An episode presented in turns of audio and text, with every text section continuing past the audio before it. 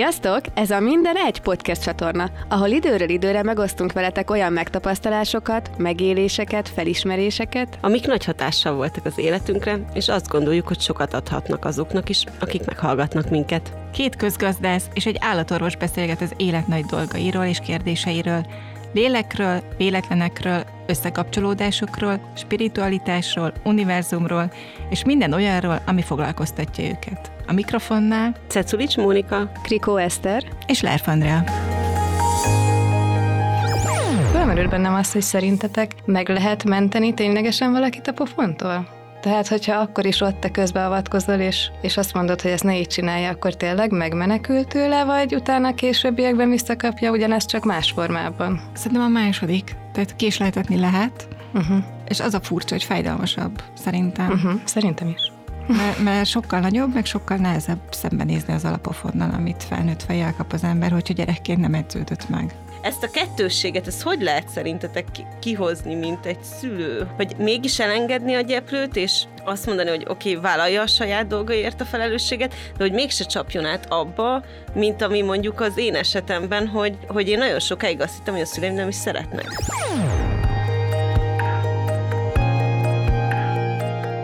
Sziasztok! Sziasztok! Sziasztok! Móni, felvezetnéd kérlek, hogy hol tartottunk? Hát kérlek szépen, szerintem ott volt az utolsó, amikor arról kezdtünk el beszélni, hogy, hogy a szülők mit meg nem tesznek a gyerek helyett, azért, hogy nekik, hogy a gyereknek ne kelljen felelősséget vállalni. Itt tartottunk. Amúgy nagyjából igen. És Andi is mondott valamit, ővé volt a zárószó, és mondtam, hogy erre még térjünk vissza, mert ehhez nekem is van kapcsolódásom. Igen, hogy milyen, amikor burokban tartanak egy gyereket, kvázi megkímélnek nehéz dolgoktól, nehéz helyzetektől, és aztán milyen felnőttként szembesülni ezzel. És Igen. milyen, hogyha a gyereket engedjük neki futni a falnak. Igen. És erre mondtam azt, hogy nekem is van sztorim. A kedves szüleim mennyire, mennyire szerették azt, hogy megoldjam saját magam a problémáimat. Tényleg? Tényleg. És felnőtt fejjel visszanézni, ez jó vagy nem jó? Én olyannyira büszke vagyok magamra, és egyébként rájuk is, hogy ezt így, így, így tették velem. Tehát, hogy én nagyon hálás vagyok nekik, hogy tizen, 14 évesen én úgy döntöttem, hogy míg a többiek elmennek az iskolába egy hét szünetre, én átmegyek egy másik iskolába, megnézem ott milyen az iskola, és aztán egy hétig bírtam, és azt mondtam, hogy hát ez mégse tetszik annyira, én visszamennék a másikba, és akkor azt mondták, hogy na, belőlük aztán nem csinálok hülyét, úgyhogy talán ha odafáradnék minden igazgatóhoz, és megbeszélném velük, hogy akkor én visszacsere. És akkor végül így nem kellett papírozni semmit, mert végül is egy hetet voltam, ma már több pótolnom nem kellett semmit, mert ugye Egy a többiek volt. Szünetem voltak, és akkor így, így, így egy hétre átmentem egy másik iskolába, tehát olyan szorgalmas voltam, hogy egy hétig végül is tanultam, míg a többiek otthon pihentek. De hogy nekem kellett elintézni, tehát hogy oda kellett állnom minden igazgató elé, iskola igazgató elé, és megbeszélni azt, hogy, hogy ne haragudjon, de nekem mégse tetszik ez az iskola annyira, és én inkább visszamennék a másikba, ott meg azt mondani, hogy hát ez mégse, mégse volt annyira jó ötlet, úgyhogy inkább visszajönnék. Ez milyen csodálatos, hogy tényleg hagytak téged önállóan dönteni, menedzselni az egész szituációt. Ó, annyira nekem nem volt hozzá kedvem, de muszáj volt. Tehát, hogy akkor ott azért féltem ettől a szituációtól, hogy, hogy milyen lesz, amikor oda megyek az iskola igazgatójára, tehát 14 évesen akkor él, ez mint októberben két hónapja jártam abba, még senki nem ismert. Na, onnantól kezdve ismertek. Meg volt a bemutatkozás. Legám, a csaj, aki egy hetet a másik suliban volt, De visszajött. és visszajött. Imádom. Nekem egyébként ez nagyon nagy dilemma volt. Egyrészt a saját gyerekkoromat feldolgozni, és azzal szembenézni, hogy mennyire próbáltak a szüleim megkímélni mindenféle nehézségtől, tehát ők sose vitatkoztak például előttem, és ez nekem nagyon nehéz volt felnőtt fejjel szembenézni azzal, hogy hoppá, az életben vannak viták, vannak nézeteltérések, van olyan, hogy két ember, akár két együtt élő ember nem ért egyet valamiben, és az nem azt jelenti, hogy nem szeretik egymást, hanem hogy így meg kell beszélni a különböző nézeteket. És aztán az a következő nagy lecke meg a gyerekem volt, a gyerekeim voltak, ak- akik akiket meg nem lehetett megkímélni, meg nem lehetett megmenteni, mert ők bele akartak menni a falba. És hogy ez nekem egy iszonyú nagy tanítás volt, hogy hagyjam őket, ráadásul meggyőzni anyukámat, hogy ő se védje meg, és hogy, és hogy én attól nem vagyok rossz anya, hogy hagyjam őket belemenni a falba. És most, amikor már kicsit nagyobbak, látom, hogy tök jó döntés volt ez, hogy tök hamar elkezdtek önállóbbak lenni, sokkal inkább ismerik saját magukat, a saját határaikat, tök jó reflexiói vannak, úgyhogy ha azt kell mondanom, ezt jól csináltam. Gratulálok. Kösz. És nem volt nehéz? Nagyon nehéz volt. Mi volt a legnehezebb? Hát amikor bekapcsol az anyai ösztön, ez a mentsük meg a gyereket, meg, meg ne kelljen neki azt átélnie, amit ő nem tudott, hogy mi, mi lesz a következő lépés, meg mi lesz a következmény, de én már láttam felnőttként, hogy ha ezt csinálja, akkor abból ez is ez lesz és az neki nem lesz jó, és nehéz helyzetbe fog kerülni, de hogy nem mentem meg, hanem így végignéz. Elmondtam neki, hogy figyelj, szerintem, ha kiállsz, és megmondod a véleményed a tanárnak, mert nagyon erős az igazságérzeted, még akkor is, ha igazad van, lehet, hogy utána ez a későbbiekben nem biztos, hogy egyenesíti az utadat, és hagyni, hogy akkor is kiálljon, mert neki ez volt annyira fontos, és megmondja az igazát, és utána meg végig nézni, hogy igen, a tanár utána nem feltétlenül volt rá büszke. Vagy értékelte azt a fajta stílust, amit, amit ő képviselt. Hát ezt a részt szeretném a szüleimnek ajánlani amúgy, mert most. Biztos, hogy ezt beajánlom nekik, de felmerült bennem az, hogy szerintetek meg lehet menteni ténylegesen valakit a pofontól? Tehát, hogyha akkor is ott te közbeavatkozol, és, és azt mondod, hogy ezt ne így csinálja, akkor tényleg megmenekül tőle, vagy utána későbbiekben visszakapja ugyanezt csak más formában? Szerintem a második. Tehát késleltetni lehet, uh-huh. és az a furcsa, hogy fájdalmasabb, szerintem. Uh-huh. Szerintem is. Mert, mert sokkal nagyobb, meg sokkal nehezebb szembenézni az alapofonnal, amit felnőtt fejjel kap az ember, hogyha gyerekként nem edződött meg. I- igen. Nekem ez saját tapasztalat, tehát én egy ilyen védett gyerek, ha van ilyen szó, az voltam. És nekem is mindent a fenekem alá toltak, mindent megadtak, és ennek az lett a következménye, hogy ilyen teljesen függő viszony alakult ki a szüleimtől. Úgyhogy nem sikerült ez a megmentés olyan jól, hogy őszinte legyek. mert, mert pont az hiányzik, amit te mondtál a gyerekeiddel kapcsolatban, ez a maximális önállóság. Ami amúgy egészen kettős, mert én is 16 éves koromban költöztem el otthonról az egyik lakásunkba, tehát mondjuk ilyen szinten idézőjesen önálló voltam, megtanultam mikróban főzni, meg hasonlók, amit egy 16 évesnek tudnia kell. Viszont a pofonokat ugyanúgy megkapom, csak később. Ez az én tapasztalatom ezzel kapcsolatban.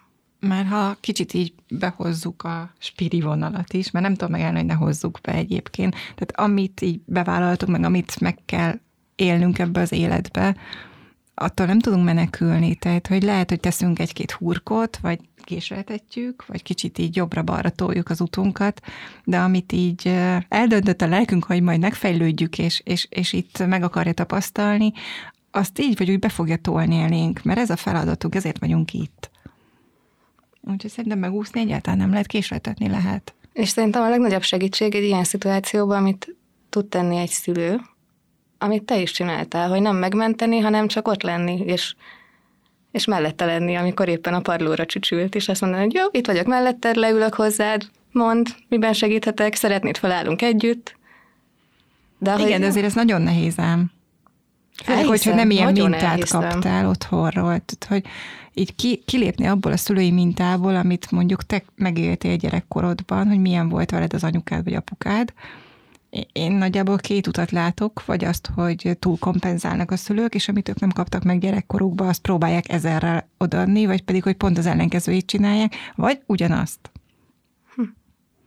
Akkor nem is kettő, hanem három. De ez olyan érdekes, mert ez, ez olyan, most eszembe jutott az a erről a, a, a, a Pretty Woman, ahogy a Richard Green mondja, hogy mert haragudtam az apámra. Hát én is haragudtam anyámékra egyébként, hogy engem milyen szituációba hoztak. Tehát én gyerekként az az, az, az igazi lázadó, aki akkor ők nem is szeretnek engem. Tehát, hogy ez mennyire tud egyébként abszolút, tehát, hogy, hogy most felnőtt fejjel nagyon hálás vagyok nekik, de ott akkor gyerekként Az fáj. Az, de hogy én mennyire haragudtam rájuk, és én nagyon sokáig azt is gondoltam, hogy ők nem is szeretnek engem azért, mert ilyen szituációba hoztak. Tehát 14 éves fejjel, amikor utána meg még elkezdesz tinédzseresedni. Tehát azért egy, egy szülőnek ezzel így szembenézni, hogy egyébként a gyerekem utál. Tehát, hogy az, az, az azért egyrészt szülőnek se jó, gyereknek meg én menekültem otthonról. Tehát, hogy engem anyámék nem szeretnek, és elköltözöm, és el is költöztem. Tehát, hogy nagyon-nagyon gyorsan költöztem el, tizenévesen bevonultam kollégiumba, 18 évesen szólnok, siófok, szólnok nincs közel egymáshoz. Tehát megtaláltam azt a pontot, hogy semmiképpen ne legyek a közelükbe.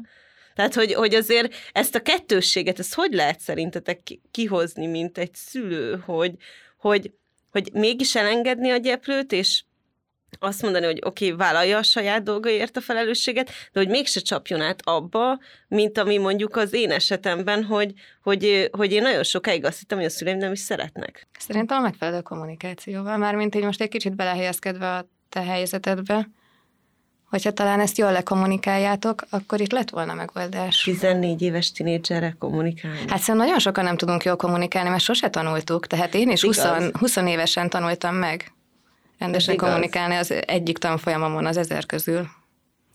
Hát egyrészt, másrészt meg nulladik lépésként az önismeret. Tehát, hogy nagyon nehéz Igen. úgy gyereket nevelni, hogy nincs meg a, a felnőttnek a megfelelő önismerete és hogy ezt, ezt tényleg nem tanuljuk most sehol se, illetve most már igen, de akik most felnőttek, meg anyukák, apukák, ők ezt nem tanulták gyerekkorukba, vagy fiatalkorukba.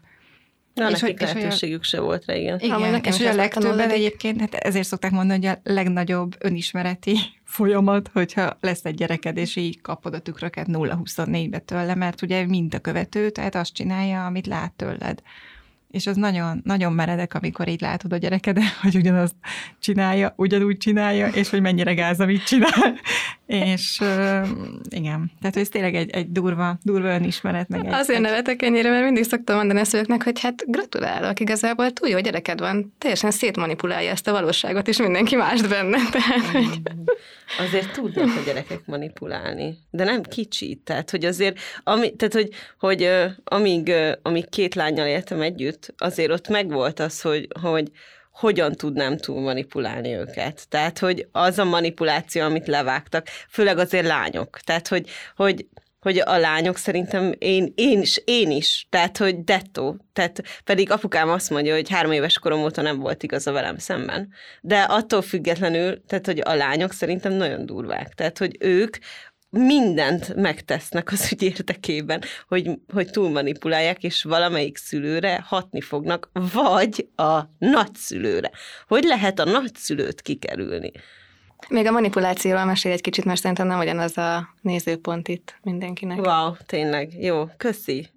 Hát jó, tehát hogy, hogy szerintem a manipuláció nem rossz dolog, ott kezdődik. Tehát van a manipulációnak többféle válfaja, és a, a, a, az a manipuláció, amikor amikor azért manipulálunk valakit, hogy, hogy nekünk legyen valamivel több azzal a manipulációval, és a másikat egy rossz helyzetbe hozzuk, az, az tényleg nem az a manipuláció, amiről most én itt beszélek.